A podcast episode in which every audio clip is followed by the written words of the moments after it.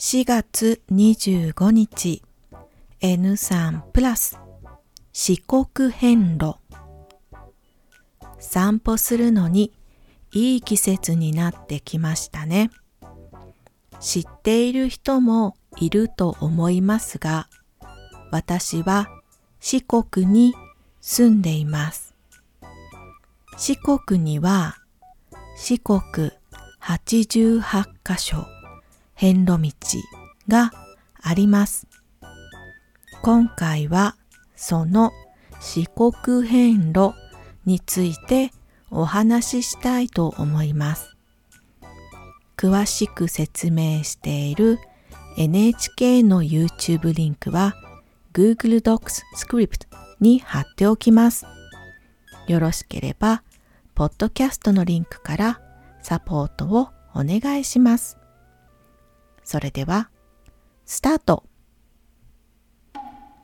四国遍路とは、四国のお寺88カ所をめぐる仏教の巡礼の旅です。その巡礼をする人たちはお遍路さんと呼ばれます。これは修行の一つです。巡礼宗教や土地にある大切な場所に行ってお祈りをすること。どうして四国にこんな特別な修行場所があるかというと昔々弘法大師という有名なお坊さんがたびたび四国を訪れ修行をされていました。彼は88の霊場を作りました。ちなみに弘法大師は空海空に海という名前でも知られています。中国に渡って修行をした人です。映画にもなっていますので、興味がある人は Google 先生に聞いてみてください。どうやって行くのか。このお遍路さん、昔は歩いて何ヶ月もかけて88箇所を回っていましたが、今は最初から最後まで歩く人はあまりいません。バスツアー、車、バイク、自転車などを使って回っています。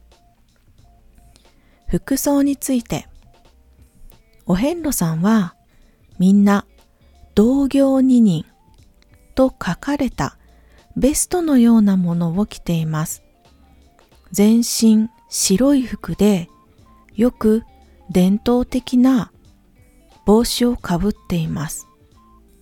この書かれてある同業二人とは歩いている人プラス弘法大師二人で一緒に歩いているという意味があるそうです。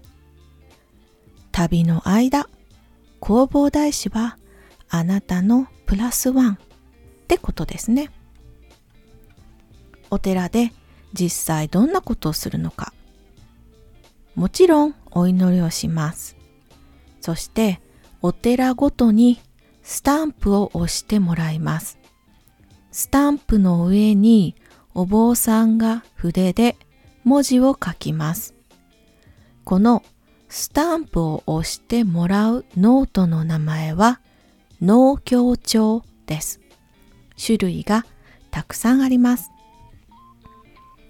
88箇所最後までスタンプを集めたら高野山に無事に終わったことを報告しに行きます。高野山は和歌山県にあります。最後に四国のど田舎あるあるですが、一年に一回くらい、お遍路さんに道を聞かれることがあります。私も散歩をしている時、お遍路さんに道を聞かれた経験があります。去年は2回ほど聞かれました。道案内はありますが、ちょっと田舎道なのでわかりにくいですから、迷子になる人が多いんです。四国の人はお遍路さんをおもてなししなければならない暗黙の了解があります。